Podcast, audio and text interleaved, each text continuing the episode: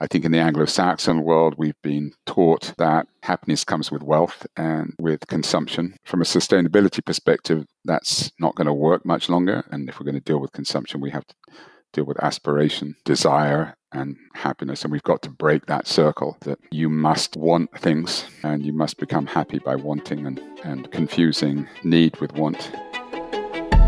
Hi, I'm Dan Rubenstein, and this is The Grand Tourist. I've been a design journalist for nearly 20 years, and this is my personalized guided tour through the worlds of fashion, art, architecture, food, and travel, all the elements of a well lived life. My guest today is an architect's architect. To me, he's the textbook definition of substance over style. That's not to say his works aren't alluring, quite the opposite. They have that special quality in design where, upon looking at any completed project of his, you can't imagine it being any different or any better. Sir David Chipperfield. First, the basics for those of you who don't know him. He was born in England and raised on a farm in Devon, and later studied at London's Architectural Association in the 1970s. He then cut his teeth working for other greats like Norman Foster and Richard Rogers, and started his own firm in the 1980s. While he's renowned for his museums and other grand and important works, he got his big break in retail and stretched his legs in the most unlikely place Japan. A shop for Issey Miyake in London led to commissions in Tokyo and Kyoto, and his career grew from there. The most pivotal page in his portfolio, however, is probably the reconstruction of the Neues Museum in Berlin. The stunning project blended old and new and inspired a generation of architects to think about modernity in a whole new way. More on that later. Today, he has offices all over the world, and his reputation seems to be when you have something important and monumental that needs to be done right, you call David Chipperfield. His latest masterwork is, forgive my Italian, the Procuratia Vecchia on Venice's Piazza San Marco, originally built in the late 16th and early 17th centuries. The historic structure sits along the entire north side of the public square, and his interiors deftly weave old and new together in the most sensitive and responsible ways. I caught up with David from his home in London to talk about his first residential project he did for photographer Nick Knight, the legacy of his museum in Berlin, his goals for being named Design Advocate for London, and his family's second life of sorts in Galicia, where he has a home, restaurant, and nonprofit looking to bring good design to a neglected corner of Spain. So I kind of I read something about your early life that you worked um, on your father's farm in Devon as a as a young man before going to boarding school, and I'm wondering if you could share a couple of your memories of that time. What was the farm like? It was quite small. It was uh, I, my father was uh, an evacuee during the war. I mean, he was you know he grew up in London, and they took all the kids out of London for a few years, and he spent time in the countryside, and I think that sort of impressed him, and it, he carried that image with him for a long time. And then, you know, he, he was an upholsterer. He was quite successful. He ran his little com- company and did quite well. And then when he was in his late 20s, he decided he wanted to be a farmer.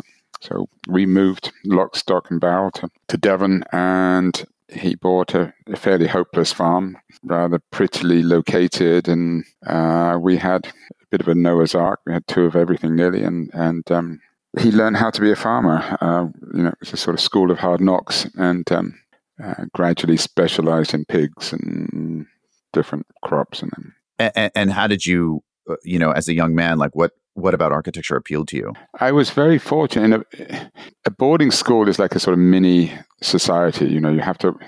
Well, it's weird. It's a mini society without women, which was or girls. You know, which is slightly kinky. I mean, it's not and uh, not to be recommended. I think now they're much more modern. I think they're mixed schools, but in those days it was a, a you know a bit of a sort of monastery. But you had to be good at something, and I wasn't academically very good, but I was I was good at sports and, and athletics, and I was good in art, and and I had I had the fortune to have a really great art teacher who who uh, took me under his wing and encouraged me and pushed me and gave me confidence, um, which I didn't have in my other subjects. And he really got me excited about being an architect and encouraged me that way.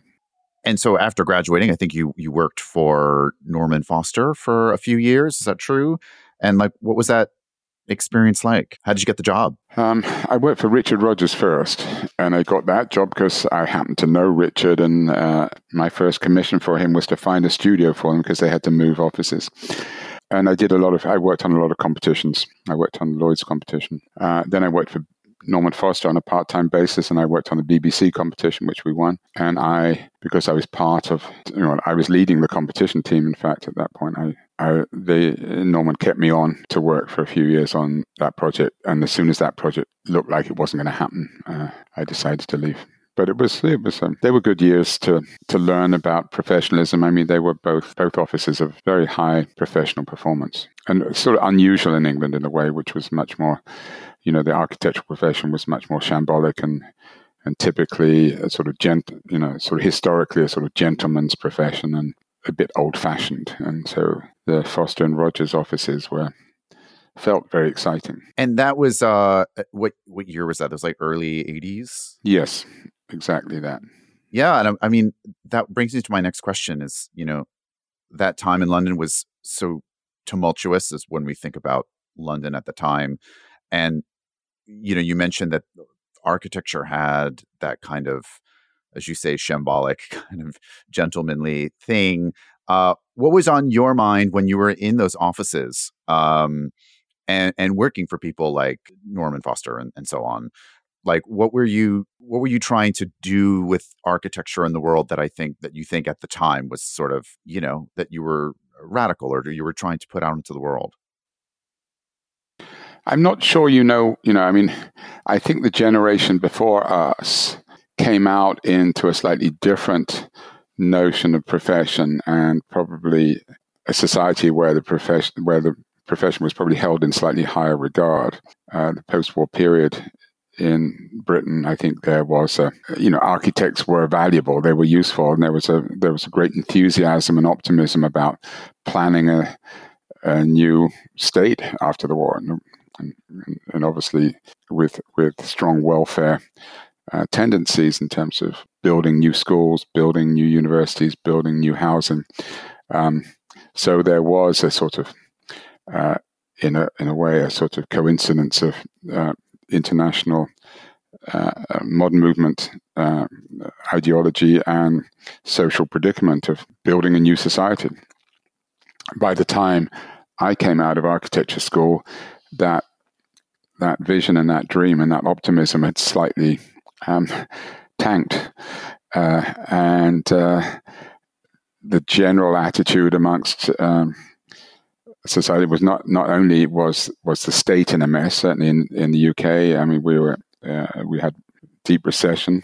Margaret Thatcher was was reinventing society or stripping uh, society back uh, questioning uh, sort of conventional uh, structures, public structures, um, trying to free the free market, trying to trying to make us, let's be clear, more American in that sense.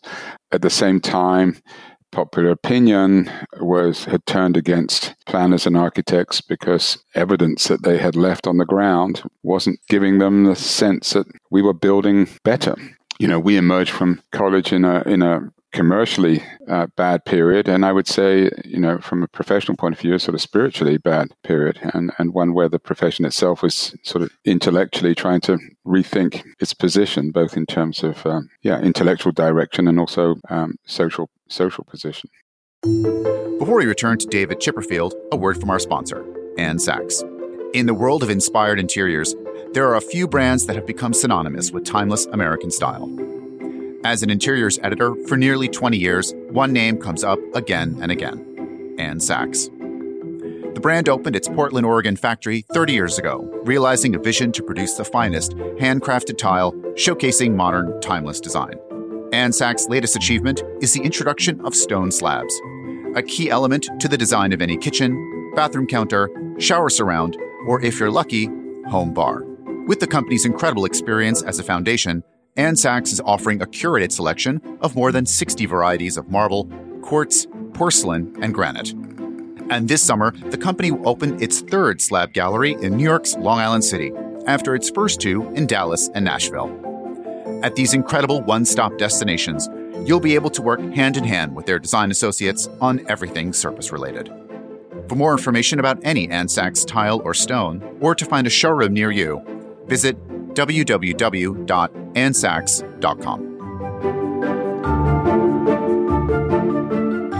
And some of your earlier work was in retail, and I'm sort of curious um, about you know if you think that that foundation kind of made you a better architect today, or perhaps like helped you on that kind of trajectory? And what do you think about when you think about those early retail um, uh, projects? It was survival. I mean, it was it was a way of being independent. And, and um, you know, I left Norman Foster's office and did a shop, which was, in, in, one sense, a sort of peculiar thing to do because I had the opportunity to work on, uh, to be part of a bigger team on bigger projects.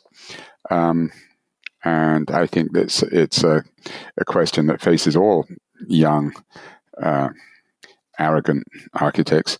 Uh, uh, you know, should should I work for somebody else? Should I try to work for myself? And you know, you know, there's no real there's no real script to follow about being an architect. It's not easy to know. And I, I suppose I just took a gamble and thinking that that's what I wanted to do. I was never really, I mean, I admired and I enjoyed working in those offices, but I didn't ever feel it was where I wanted to be. But uh, whereas uh, previous generation may have aspired to doing, you know, a university uh, building, we were happy to get a s- small shop or a bathroom extension for for someone. So it was the way of, of striking out, I guess. But the difficulty was then, you know, how to proceed from there.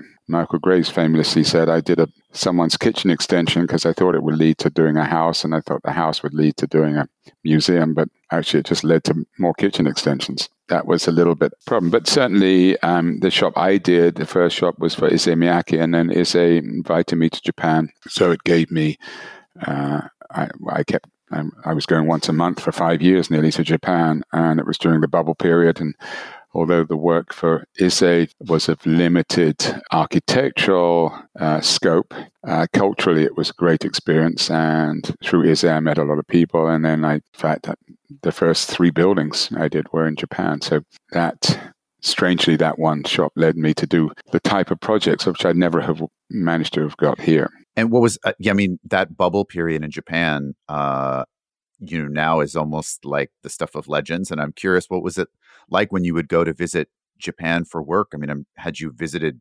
previously in a, you know, as just as a tourist, or was your first time there kind of working there? No, my first time there was was was working there on on a two day notice. I got a call from Issey saying, "Could I be there before Christmas?"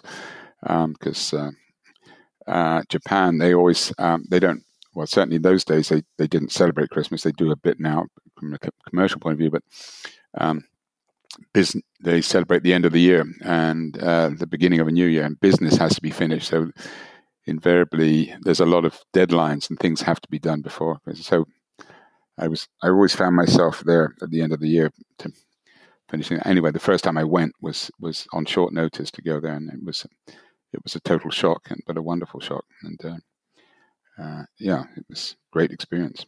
And uh, I'm I'm also curious about uh, another uh, sort of a slightly earlier project, which was uh, the home for photographer Nick Knight, which you kind of expanded on later on, and it was you know an incredible house in a very suburban neighborhood, from what I can tell. What was that like in that brief, and and uh, how many homes had you done up until that point? I'm I'm just curious where that falls in your sort of timeline. No, that was the first the first um, house. I, I think it was the first freestanding. Well, it wasn't really a freestanding building. It was we were converting the house that Nick's father had built uh, and extending it uh, into uh, into a new house. Um, and yes, I think that was the first piece of architecture. And of course, working with Nick was wonderful. It was a great, um, great uh, great fun. And what was what was uh, a photographer like that as a client? I would assume that you know I think when you people think about fashion photographers and people like that that they have like uh you know really expressive views and uh, I don't know but the phone the home itself is of course looks uh very serene and peaceful and I'm kind of curious what that conversation with him was like like what did he ask for for a home from you especially if it was your first ever um, no, Nick was the easiest person to work with. I mean, he's totally respectful. He's a he's a professional, has utmost respect. I mean, maybe too much respect for other professionals. Um, so there was no issue about that whatsoever. And we have very similar tastes. And he was similarly um, enamored of things Japanese at the time. I think we all were at that time. It was a very, you know, there's a lot of influence. He was he was doing all the work for Yohji Yamamoto at the time with Peter Saville. Um, so, you know, there was a yeah, there was a sense of uh, commonality in terms of, you know, a belief in sort of modern things, a belief in Jap, you know, well, a sort of excitement about what was happening in Japan. Um, yeah, so that was it was a it was a great uh, modest sized project retrospectively, but of course at the time it was a it was a great opportunity for a young architect to to start starting off. Is there anything in that project that you think is unmistakably yours in a sense that if someone were put this in a, a monograph of yours, you know, uh, far in the future, you know, what do you think they're going to say about that particular home that maybe says, you know, obviously the, this is a David Chipperfield project because of X. Uh, do you think that there's something there that you could think that is um, close to you as who you are as an architect? I don't think so, and I, I probably less and less because um, at the time, we're talking about the early 80s or mid 80s, you know, there wasn't much. Modernism was in a sort of strange place. And so um, typically, especially in England, the prevailing taste was quite conservative. In fact, we had real problems with that project with neighbors who were very objecting to, to our proposals. But I think it was, you know, in those days, doing something which was sort of strict and to some degree minimal, if we can use that word, and um, you know, yeah, modern, it sort of stood out. Whereas, however many years later, nearly 30 years later, um, I guess it would probably look pretty normal by now. Before we return to David Chipperfield, a word from our sponsor, Fort Street Studio. Fort Street Studio's sumptuous carpets are expertly hand knotted and executed in nuanced color combinations that are the signature of the studio's painterly designs, which originate from watercolor art. The brand services a global clientele from its flagship showroom in Manhattan, where their team of specialists guide interior designers, architects, and collectors through the studio's offerings. The legendary outfit has an extensive catalog, where each design can be customized endlessly, but they also carry stock carpets in standard sizes. As the offerings of Fort Street Studio are so expertly hand knotted, photos rarely do these works of art justice. That's why an in person consultation is so key. Only then can the subtleties of rug design and its colors truly come to life. To book your own consultation, visit fortstreetstudio.com.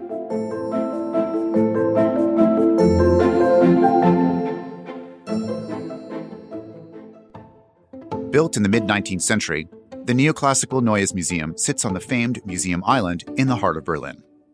It originally housed Egyptian artifacts and other antiquities, as it does today, and closed during World War II. Allied bombing heavily damaged the building, where it lay dormant and decaying until David Chipperfield came along.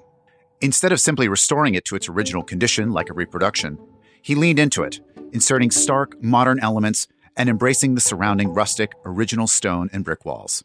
It was controversial, especially for a state owned institution, but David's ideas and approach won out, and it made him a champion for grand, progressive ideals in architecture and propelled his career forward not just as a designer, but as a thought leader. I wanted to ask the architect about this pivotal undertaking to try to figure out what makes him tick and discover the roots of his process. And jumping ahead a little bit, I mean, one of the major projects, you know, in your career, of course, is the the Neue in Berlin, which was, you know, I think a 10 year project to say the least. What do you think that project says about your particular approach to architecture today? Um, you know, if you're speaking to someone who who who doesn't know you or, or your portfolio at all? Well, the Neues Museum was a, a, sort of unique opportunity, a unique commission in a way, in some ways, a bit ambiguous at the beginning. Uh, it was a ruined building that had stayed ruined for more than 50 years since the Second World War. It found itself, as it were, on the wrong side of the wall during the GDR period. The complexity of the damage that the building had suffered and the complexity of the original building and the ground conditions had somehow stopped it being repaired, although during the GDR period they'd started to replan finally restoration. So, rather strangely, when the wall came down, it was standing there uh, as a, a war ruin, stabilized a bit, but on the other hand, having uh, being progressively ruined by 50 years of Berlin winters. So we were dealing with a very complex piece of history and something which clearly had had deep resonance uh, in Germany and especially in Berlin, of course, because it it uh, was a sort of time warp, forced one to confront the reasons that uh, it was damaged, the reasons it hadn't been fixed, and etc. etc. So, so the approach to how one dealt with this was not just an architectural one; it was a philosophical one about how you deal with such uh, such issues. Um, in painting and archaeology, it's fairly straightforward. You you repair and protect and stabilize the damage, but you wouldn't necessarily imitate the missing bits of a sculpture or missing parts of a painting, but you would certainly try to harmonize it. But with architecture, that which is what we wanted to do, it's not so easy to do it.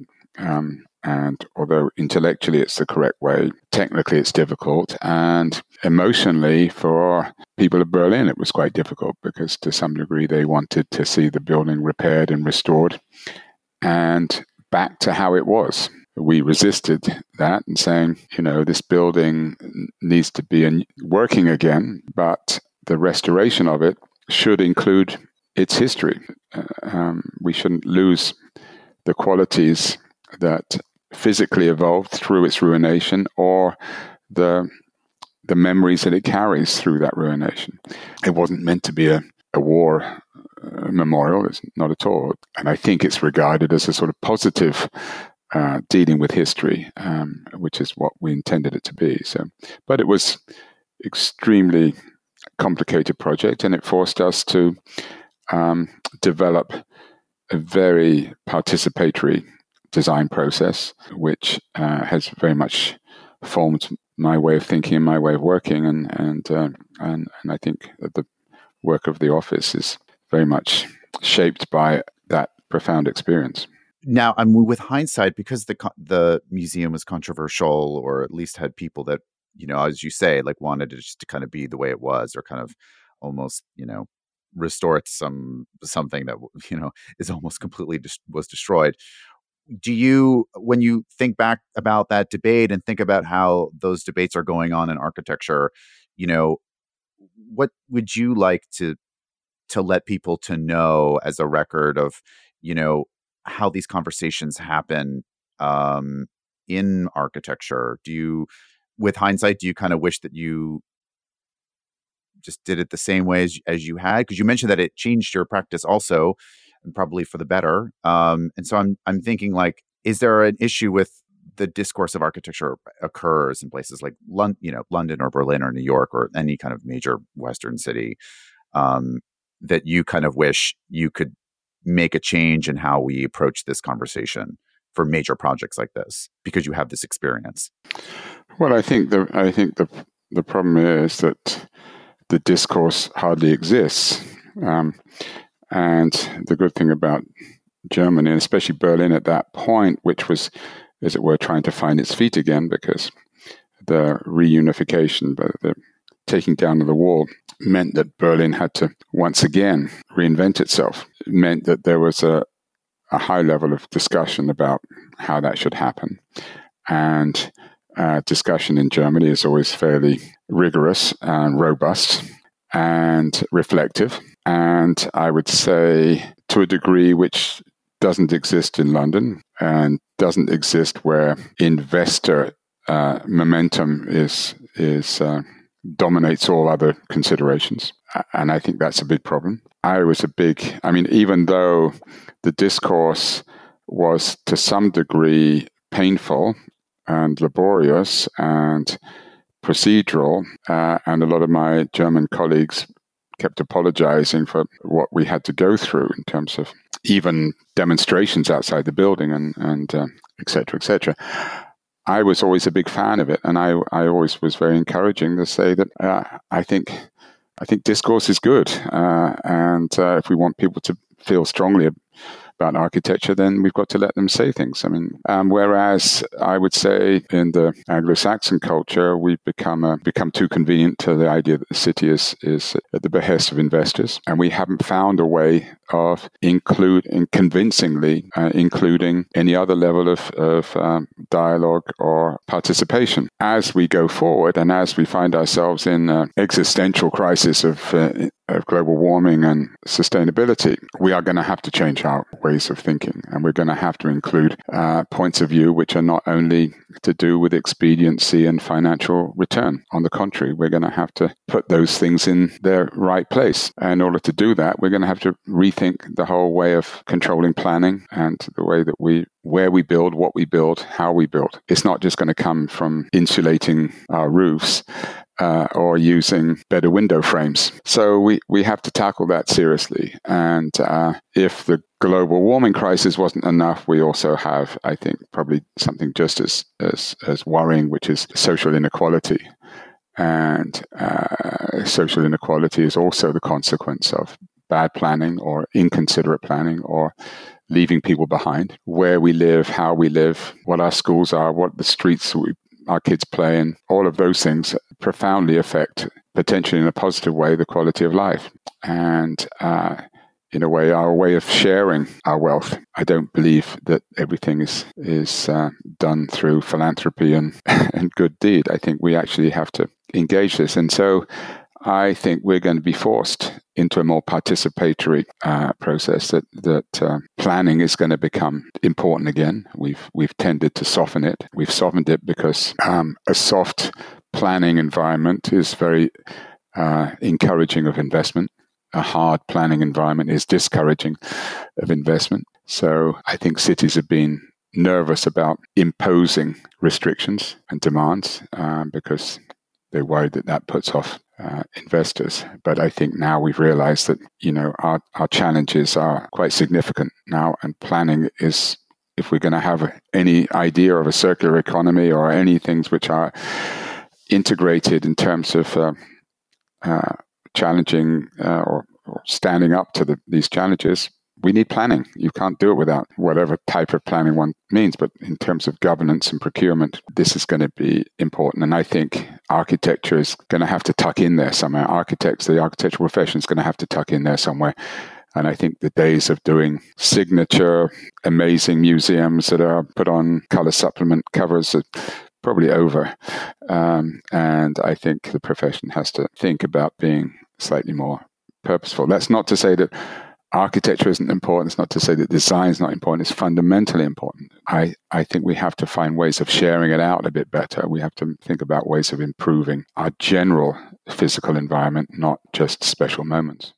And when it comes to, uh, it brings up a, an excellent uh, topic, which was my next question, uh, which is that you were you were named a design advocate for London recently by the mayor, and I'm curious from a what does that mean uh, on in a ground floor way? And you know, London, of course, is London and all of the UK, but London specifically is in a a unique crossroads in that it it has its own issues, but then it's also, of course, in the center of a swirl of lots of different issues going on for the UK. And I'm curious, you know, what are your goals for this? Uh, what have you done? And and kind of if you had a magic wand, like what would you changes would you make or what would you want to advocate for in terms of how London will move into the future?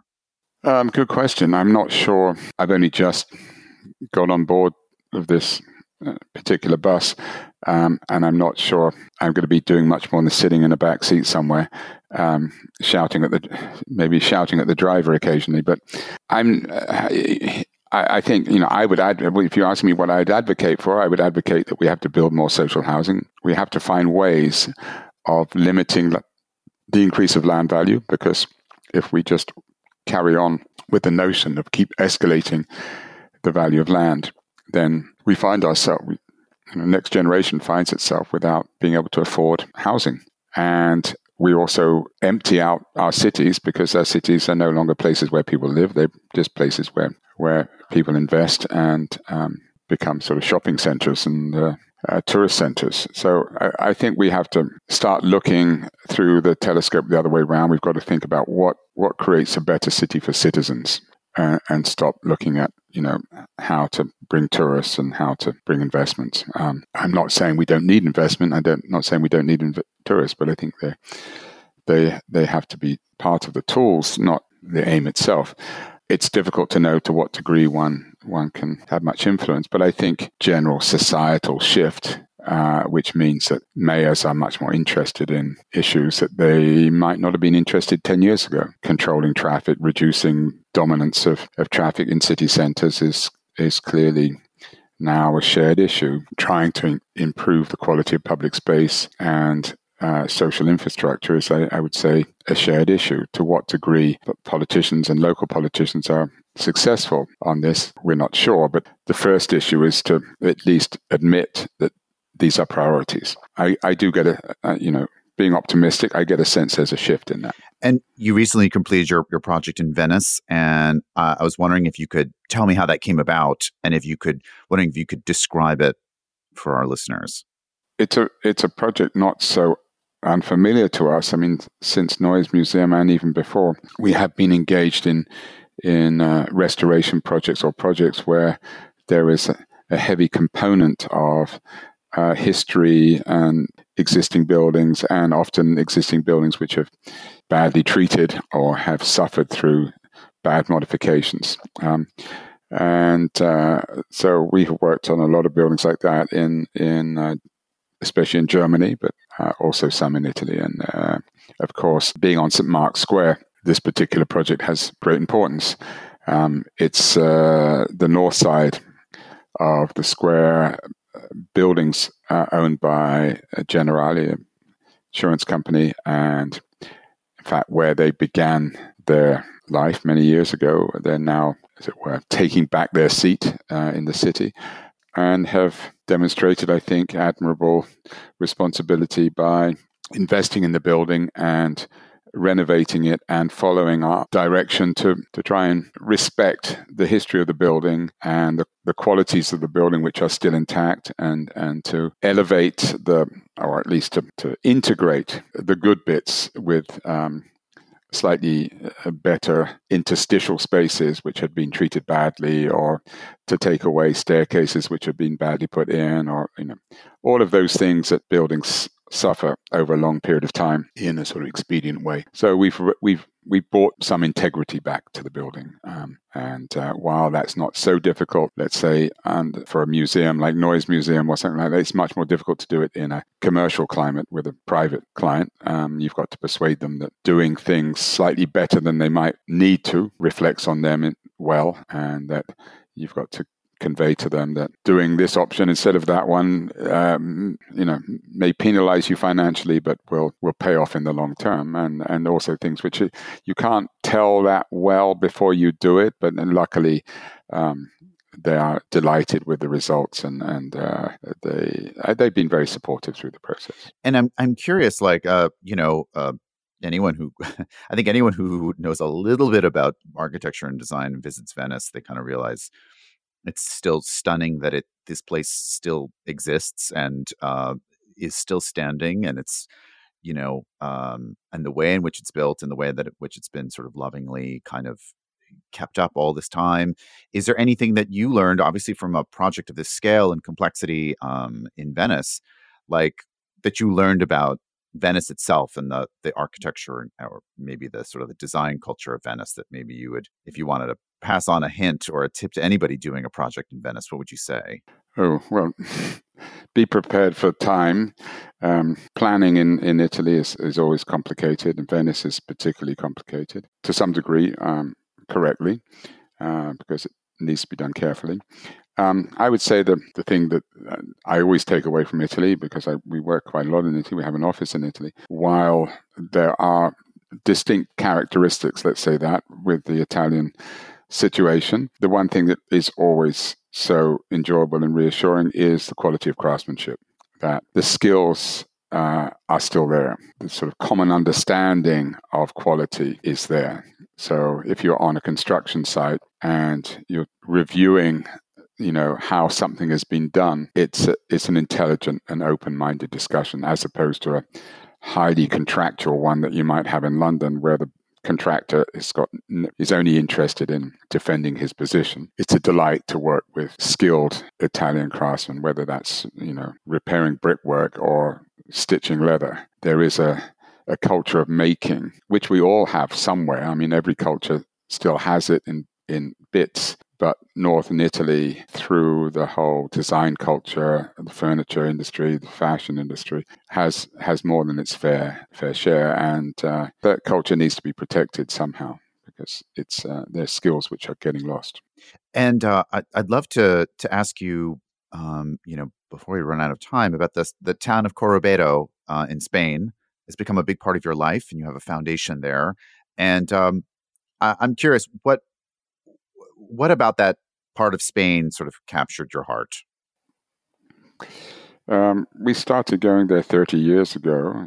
I was traveling a lot through the whole year, and so the deal I had with my family was that I would spend at least four weeks with them every summer, which grew until to become six weeks every summer. And uh, I tried to stay there through the summer, uh, and we sort of grew up there, blissful summer holidays in a very untouristic region, uh, a very natural area, and a very, in, in some ways, tough area. But it was great for the kids, I think, to be in such a not really the right word to say real, you know, a real place. I mean, authentic is an overuse, but I think you know what I mean. It hasn't been spot. And I think uh, we have all loved the directness of Galicia as being rather an antidote to what we experience in London, uh, where you know London everything is overinflated and overdone and over opportunized. It's it's very nice to be in a community which is much flatter socially and economically. Divergence between rich and poor is much more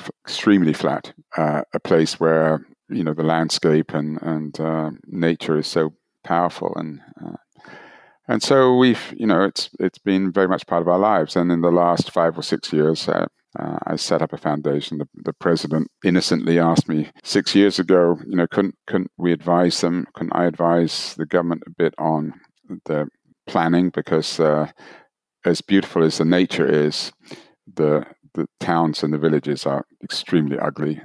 They've really messed them up with bad planning, bad traffic plans, um, bad architecture. And so, for these last six years, we've we've developed this program. Um, I have a team of people there now. We have a, a building in Santiago. In fact, now we have a foundation, and we will next year we will open our headquarters there, which will have an exhibition space. We'll have a conference space. Um, we will have a public program. We will have residential courses for which will play out with other institutions doing research on uh, protection development of uh, built natural environment. And we are working with the regional government on sustainability policies and trying to, as it were, go higher up in the decision making process to see whether we can influence planning policy, which, which seriously addresses uh, the way we protect our environment. Uh, what is a what is the perfect weekend just there just spending time there uh, to get out of London, let's say, what is what is the perfect weekend in Corrubedo like for you? Well, a little bit of time on the water at some point, sailing. Do you own a boat? Yeah, we have a sailing boat, just okay. a day, a, very nice day boat, and uh, we run a bar. So I guess somewhere in the weekend would be spending time in our bar and uh, swimming, yeah, uh, and going for a walk. I mean, it's just yeah, it's um, there's always a lot to do there. Tell me about the bar. Do they, does it serve food or is it just uh, just drink? It serves excellent food. Um, uh, no, we because we, we we over the thirty years we've we've ended up always bringing a lot of people there. We our summers are normally pre-COVID was were normally twenty or thirty people at any one time. I would cook every night. And um, at some point, someone said you should run a bar, and you know you you're you're running a bar already, you know, you're running a restaurant already. Why don't you? So stupidly, we decided during COVID that that's what we would do. Um, the reason I enjoy cooking there is because the materials are fantastic. I mean, everything is local. Everything is straight out of the sea. What should I order? I'm curious. What should I order at the at the bar? All of the shells, clams, uh, mussels, all of those things, uh, all the, the crabs and lobsters and those things. Very good fish, especially sardines, basic things. But everything is totally fresh. Everything is a local cook. You know, we it still has, a, to use again this horrible word, a certain authenticity about it. Um, and uh, it's part of the thing that we are interested in uh, celebrating, I guess, there, I tried to remind the local community of uh, that sometimes overlooks, uh, you know, in the desire to think that things might be more exciting in London or other places, uh, especially the young generation who wants to leave. Um, I think one of the things we're trying to do with the foundation, but also even with the bars, to, to bring attention to to what's there, and for to remind people that might take it for granted. That, and and I think the you know it's it for, for me, it's a fascination because it has not high economy. I mean, the GDP per capita, I think, is something like $23,000 a year. So it's a very modest um, economy. But I would say the quality of life is very high. They just did a did a, a census, and uh, one of the statistics was a happiness uh, index, and um, this year they got the happiness index fell by 2% from 86% happiness to 84% happiness. That's a pretty impressive uh, statistic in any community, and I uh, I find and I, I, would I would say that it's it's anecdotally uh, probably correct that, and I think it's a lesson.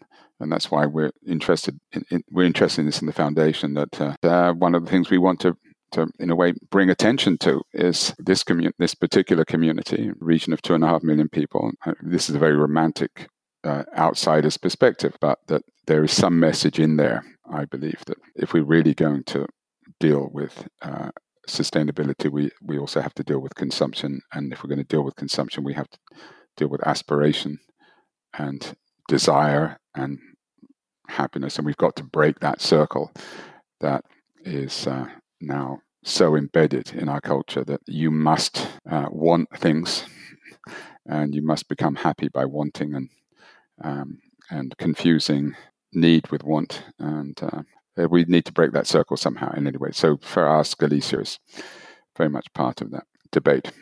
And i guess as my last question a, a few years ago you were a, a guest editor uh, at the legendary italian design magazine domus where you wrote a, a cover story called uh, what is our role? So I, am curious if you could um, summarize that for the listener. You know, if I asked you, what is your role in the world, Mr. Chipperfield? Well, what I wanted to do uh, during Domus and what I had started when I was director of Venice Biennale, where I similarly invited my colleagues to uh, the title of my exhibition and my biennale was um, common ground. I was interested for the people i invited to not discuss how clever they were individually and how better they were than their their colleagues but in a way what we shared together and what what we offered uh, as a profession what we shared not only amongst ourselves but as it were with society. And that's been that was a theme that I took up in Domus, which was to say, you know, what is the role of the architect now, uh, and especially given existential issues that we now have to confront. And so I took it as an opportunity to do what you just did to me ask architects to say well have has the current situation and the changing environment has it had influence on the way they practice? Should it have influence on the way we practice? In what way might that be? I think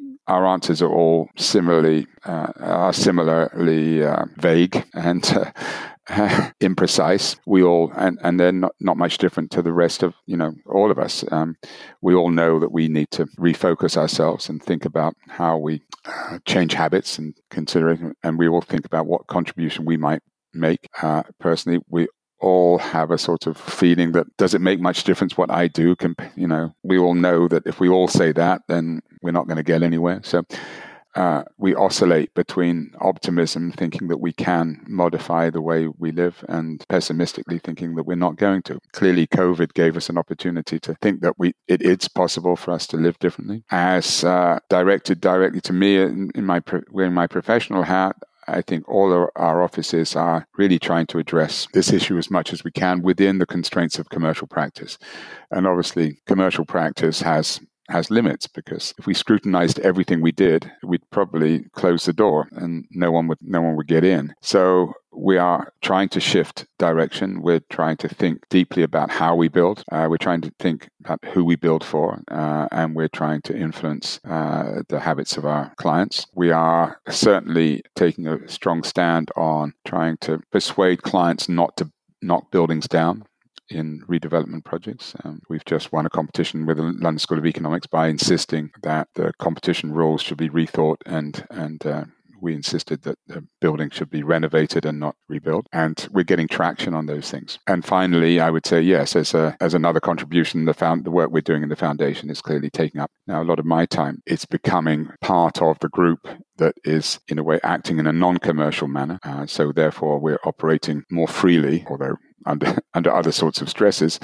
But in a way, we are becoming we're we're trying to invent a practice that that uh, instigates its own projects. So we create the projects ourselves. We provoke the project, and we're getting a lot of support from government on this, who are who are, I would say, being very open-minded about this provocation. But it's taken us six years of real frontline hard work, really on the front line, you know, with communities, participating, doing field research, doing studies, doing doing tiny little things. Um, and and I've had to persuade architects in my team to give up building, and we are instead of doing competitions, we're advising institutions about how to do a competition properly. Uh, and we are doing very modest uh, interventions, but essentially we're, we're trying to shift our role substantially.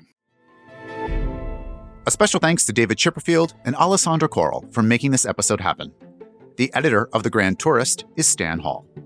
To keep this going, please follow me on Instagram at Dan Rubinstein to learn more. And sign up with your email for updates at thegrandtourist.net. And don't forget to follow The Grand Tourist on Apple Podcasts, Spotify, or wherever you like to listen, and leave us a rating or comment. Every little bit helps. Till next time,